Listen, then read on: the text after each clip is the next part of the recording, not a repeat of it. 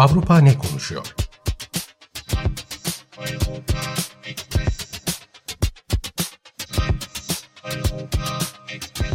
Avrupa medyasından yorumlar.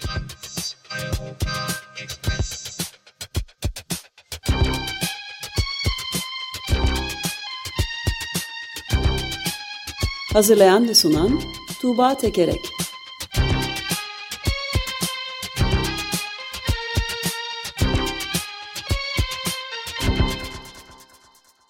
Günaydın Tuğba, merhabalar.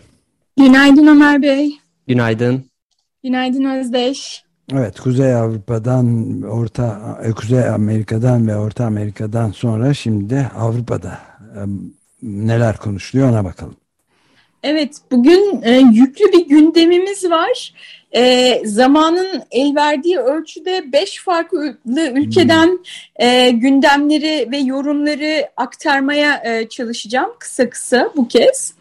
E, Avrupa'nın e, en önemli gündemi e, Almanya'daki seçimler. E, gerek Almanya'nın kendisi çok güçlü ve önemli bir ülke olduğu için gerekse de Avrupa Birliği'nin istikameti konusunda ve ayrıca işte iklim konusunda gidişatı da etkili olacağı için.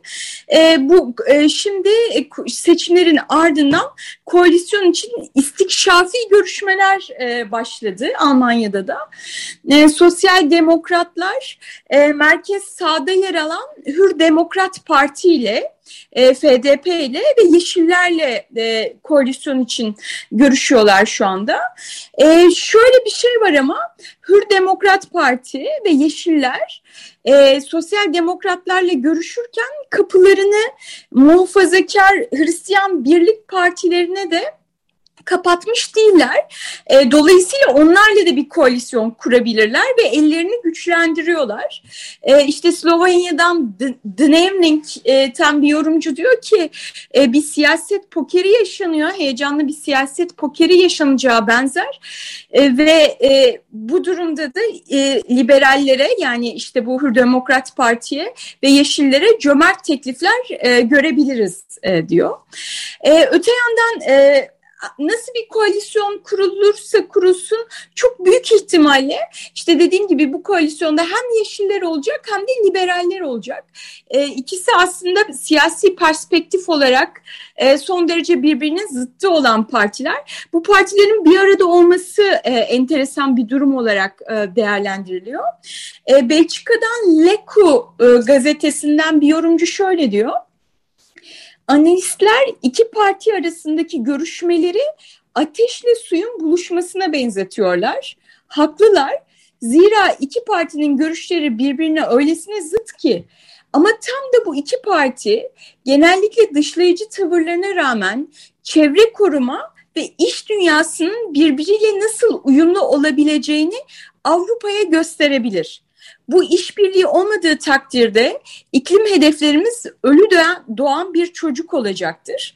Merkel sonrası dönemin gerçek gündemini yeni başbakanın kim olacağından çok yeşiller ile liberaller arasındaki bu müzakere e, gösterecek diyor. İşte yeşiller yeterince e, radikal bulunmuyor, e, işte iklim politikalarını sulandırmakla suçlanıyorlar. Burada da belki liberallere daha taviz verecekler böyle bir koalisyonda yer alarak. Ama öte yandan işte iş dünyasıyla bu çevre korumanın bir arada olması gerek diye düşünenler e, bunu böyle enteresan bir e, deneyim olarak e, takip ediyorlar. Evet, bir tek cümle ilave edeyim. İş dünyasıyla çevre korumanın bir arada yürümeyeceğini bugün George Monbiot'un yazısından birazcık incelemeye çalıştık. Evet. E, şöyle olmadığını. Şöyle de bir şey var. E, Almanya'da 60 milyon seçmenin e, 50 yaş üstü 60 e, milyon seçmenin yüzde 50'sini 50 yaş üstü e, oluşturuyor. 30 yaşın altındakiler sadece yüzde 14. E, yani böyle bir seçmen kitlesi aslında e, böyle bir şey oluşturdu, siyasi tablo oluşturdu.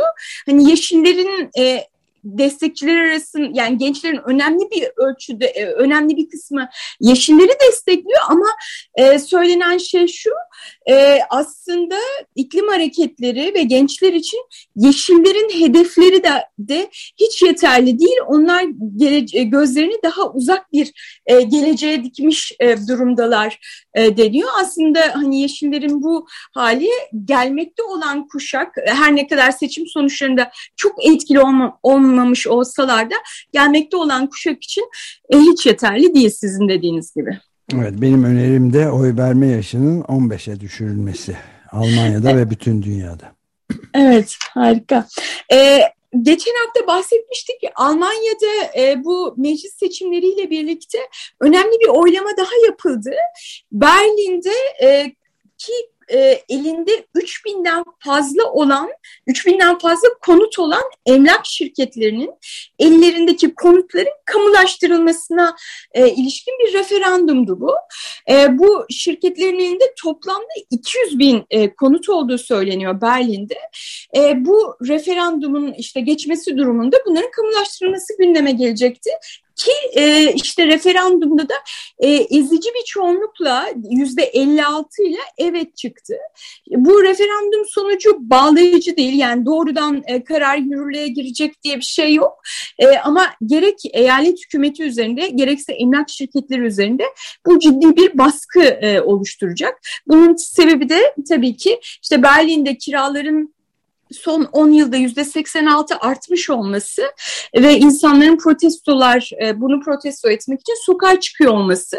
E, işte şimdi bu e, eylemler, bu protestolar yeni bir kazanım elde etmiş oldu. Bu referandumun sonuçları da gayet takip edilmesi.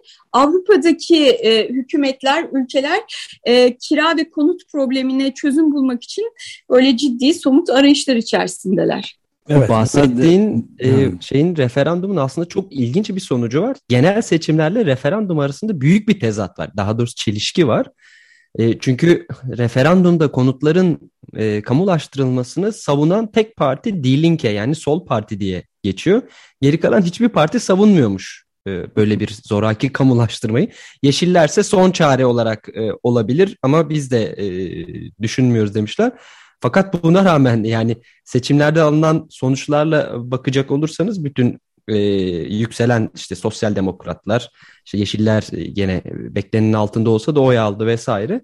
Ama onların hepsinin karşı çıktığı bir referandumun halk tarafından %56 ile kabul edilmiş olması ilginç bir durum. Evet, dün Metropolitika programında da bu konuşuldu. Direniş de oluyor ve engellenecek gibi de görünüyor maalesef. Evet. E, ama ama sonuçta bu bir kazanım. Yani işte daha önce de e, şey eyalet hükümeti kiraları dondurmuştu. Anayasa mahkemesi bunu iptal etmişti. Hani e, alttan gelen çok ciddi bir baskı da var. Evet. yani bu görmezden gelinecek ve üstü kapatılabilecek e, bir, bir şey, şey değil. değil dinamik değil. E, buradan şeye geçelim. E, Yunanistan'a geçelim. Ee, Yunanistan Başbakanı Mitsotakis ve Fransa Cumhurbaşkanı e, Emmanuel Macron salı günü Elize Sarayı'nda görüştüler ve görüşmelerinin ardından Yun Fransa'nın Yunanistan'a 3 savaş gemisi satmasına ilişkin olarak bir anlaşmaya vardıklarını söylediler. Ee, Yunan medyasına göre 5 milyar euroluk e, önemli bir anlaşma bu. Anlaşmanın iki yönü var. Birincisi e, geçtiğimiz haftalarda e, Avustralya Fransa'dan almayı taahhüt ettiği yani bunun üzerine anlaşmış olduğu e, denizaltı alım e, sözleşmesini iptal etmişti. Bu 55 milyar euroluk devasa bir sözleşmeydi ve Fransa'ya bu ciddi bir darbeydi. E, böyle bir durumda kalmış Fransa'ya Fransa'nın imdadına Yunanistan biraz yetişmiş e, gibi oldu.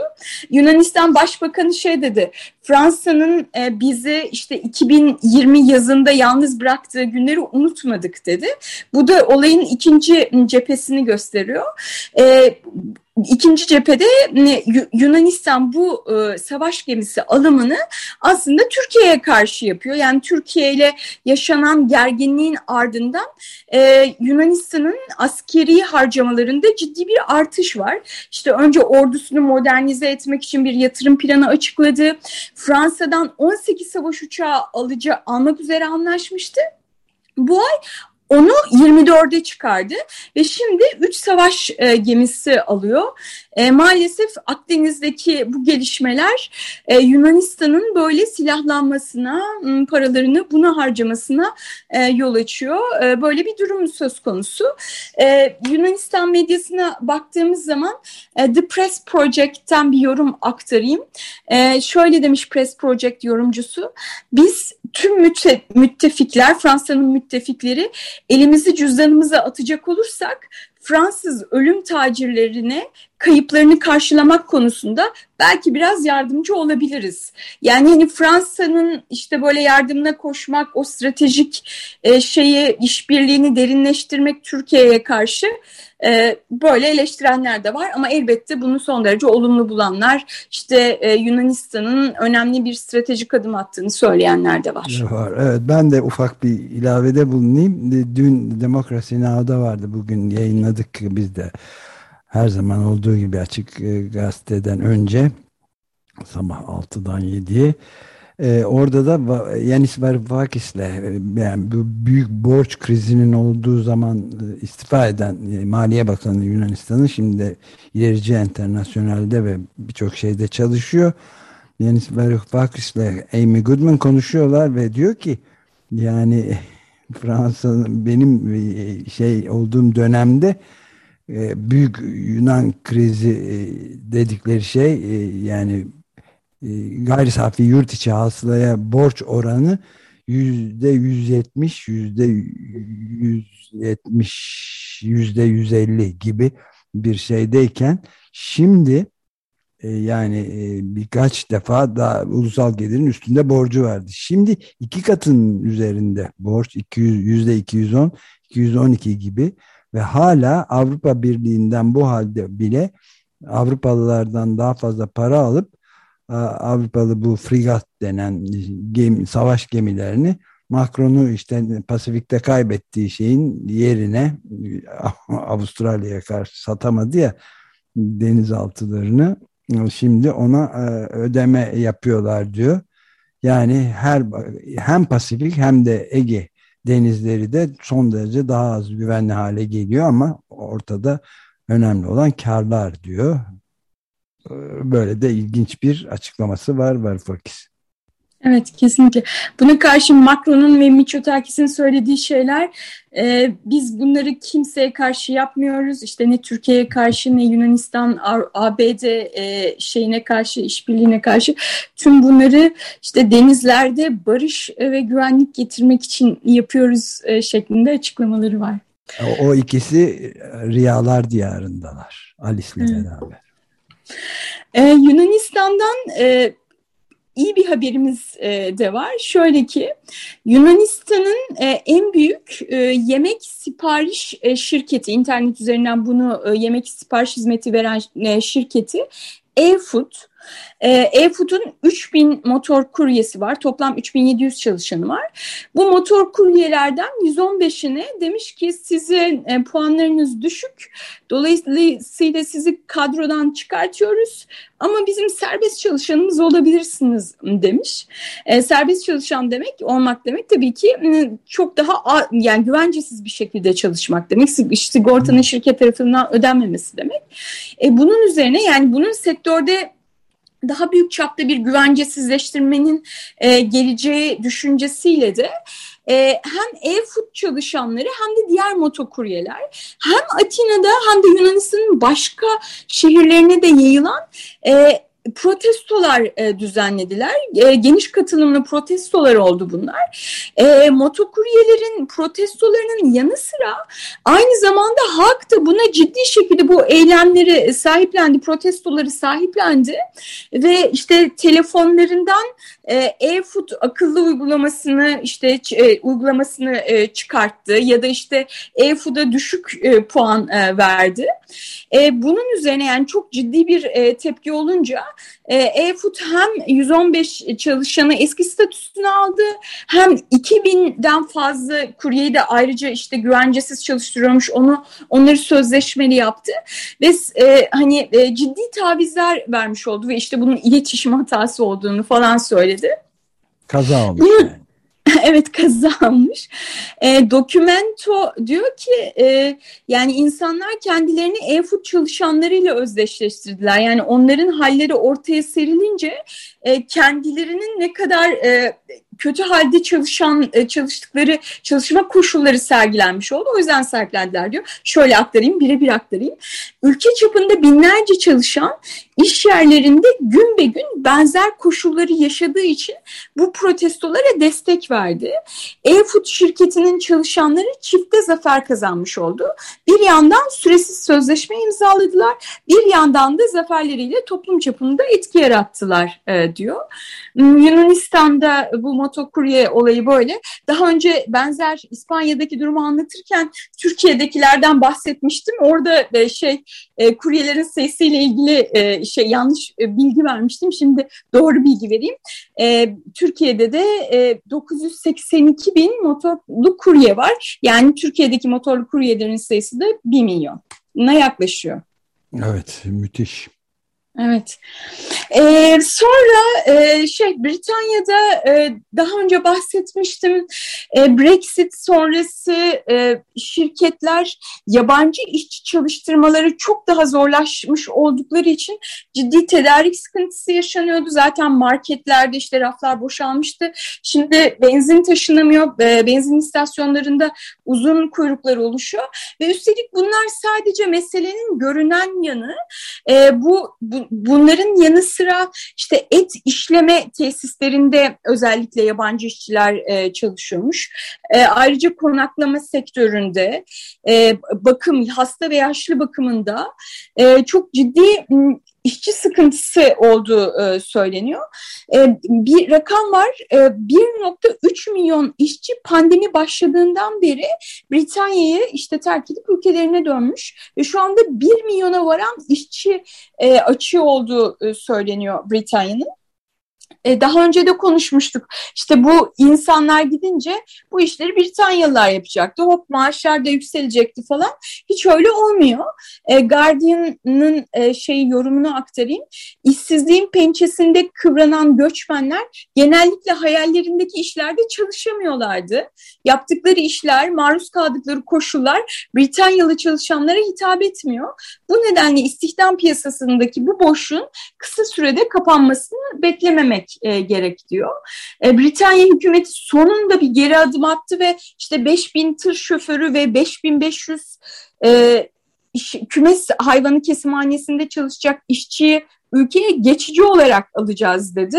E, ama hani açık çok daha fazla gibi görünüyor. İşte konuşmuştuk Noel yaklaşıyor. E, bu Britanya'nın Brexit sonrası bu kuyruklu halini görmeye devam edeceğiz sanırım. Evet e, yani maalesef hindi yemekte zorluk çekebileceği hala bir tehlike olarak başımızda e, Britanya ahalisinin. E, çünkü bir de çatışmalar olduğuna dair de benzin istasyonlarının bir kısmını yani bu sorunu hallettik demişler bakan. E, adını unuttum şimdi ama hallettik dedikleri yüzde on dokuzunu gaz istasyonlarının sadece sağlayabilmişler. Geri kalanında büyük kuyruklar devam ediyormuş ve hatta çatışmalar çıktığına dair de bir haber vardı BBC'de gördüm galiba. Bakalım ne olacak. Evet ama yani e, geçen ama mesele sadece hindi meselesi değil e, Ömer Bey. Yani yaşlı bakım bakacak insanı da e, bulamıyorlar ve şey hani böyle sınırları bu kadar keskinleştirmek ve işte siz e, e, Britanyalı olmayanlara biz iş vermek istemiyoruz falan demek e, pek de uygun değil galiba değil mi? Evet e, Brexit'i e, muazzam yalanlarla Brexit'i şey yapanlar herhangi bir hesap vermiyorlar tabii değil mi? Bunu tezgahlayanlar. Evet. Yani bu sebebin Brexit değil de ana sebebin Brexit değil de Covid olduğunu, Covid döneminde işte bu sertifikaların, landırmaların yapılamadığını falan söylüyorlar. Ee, birkaç dakikamız e, var galiba. Çok kısaca iki e, konudan bahsedeceğim. E, birincisi e, Romanya'da e, Covid vakalarında yeni bir rekor kırıldı. Yani bu pandemi başladığından beri en yüksek vaka sayısını yaşıyor Romanya. Romanya. E, bunun e, sebebi e, Romanya Avrupa'daki aşılama oranının en düşük olduğu ikinci ülke. Birincisi Bulgaristan. İki aşısını yani tam doz aşı yaptıranların e, sayısı yaklaşık dörtte bire tekabül ediyor. Yani bu şeyi gösteriyor. Yani aşı çok önemli ve aşı olmazsak gerçekten bu öne alınamaz şekilde e, bu mesele tırmanmaya devam edebilir. E, bunu göstermesi açısından e, Romanya örneğini, Romanya'da yaşananı aktarmak istedim. İkincisi de e, biliyorsunuz e, Belarus'ta Lukashenko işte Avrupa Birliği'nin yaptırımlarına karşı sınırları açmıştı. İşte e, göçmenleri, ülkesindeki göçmenleri Polonya'ya, Litvanya'ya gönderiyordu. E, Polonya e, ve Belarus arasındaki sınır o o alanda e, insanların donarak öldüğü, göçmenlerin donarak öldüğü haberleri e, geliyor. E, Polo yani Belarus göndermeye devam ediyor. Polonya'da o sınırı e, şey e, tahkim etmeye, güçlendirmeye devam ediyor. Burada ilginç bir ayrıntı var. Yani Belarus ülkesindeki göçmenleri göndermenin yanı sıra başka ülkelerden göçmen getiriyor. E, yani bu rakama inanamadım ama gayet e, şey e, güvenilir bir sitede verilen bir haber. Geçen Cuma günü Türkiye'den 12 uçak Minsk'e, Belarus'a gidecek. Yani Türkiye'den de Belarus'a göçmen taşınıyor ve o göçmenler e, işte sınırdan gönderiliyor ve işte o sınırda e, perişan şartlarda e, hayatlarını idame ettirmeye çalışıyorlar ve kimi de idame ettiremiyor ve donarak ölüyor. Böyle bir şey yaşanıyor ve bunun bir parçası da dolaylı olarak Türkiye bunu da aktarmak istedim. Olmamıştır diye diyelim ve atlatalım bu durumu. Çok Peki. teşekkür ederiz. Ben teşekkür ederim. Eurotopics bültenlerinden bu hafta aktaracaklarım bu kadardı. Gelecek hafta görüşmek üzere. Görüşmek üzere. Hoşçakal.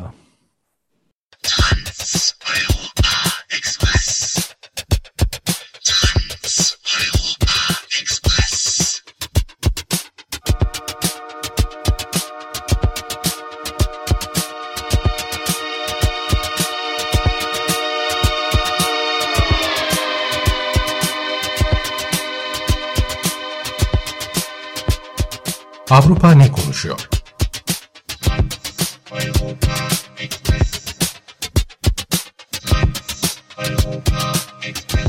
Avrupa medyasından yorumlar.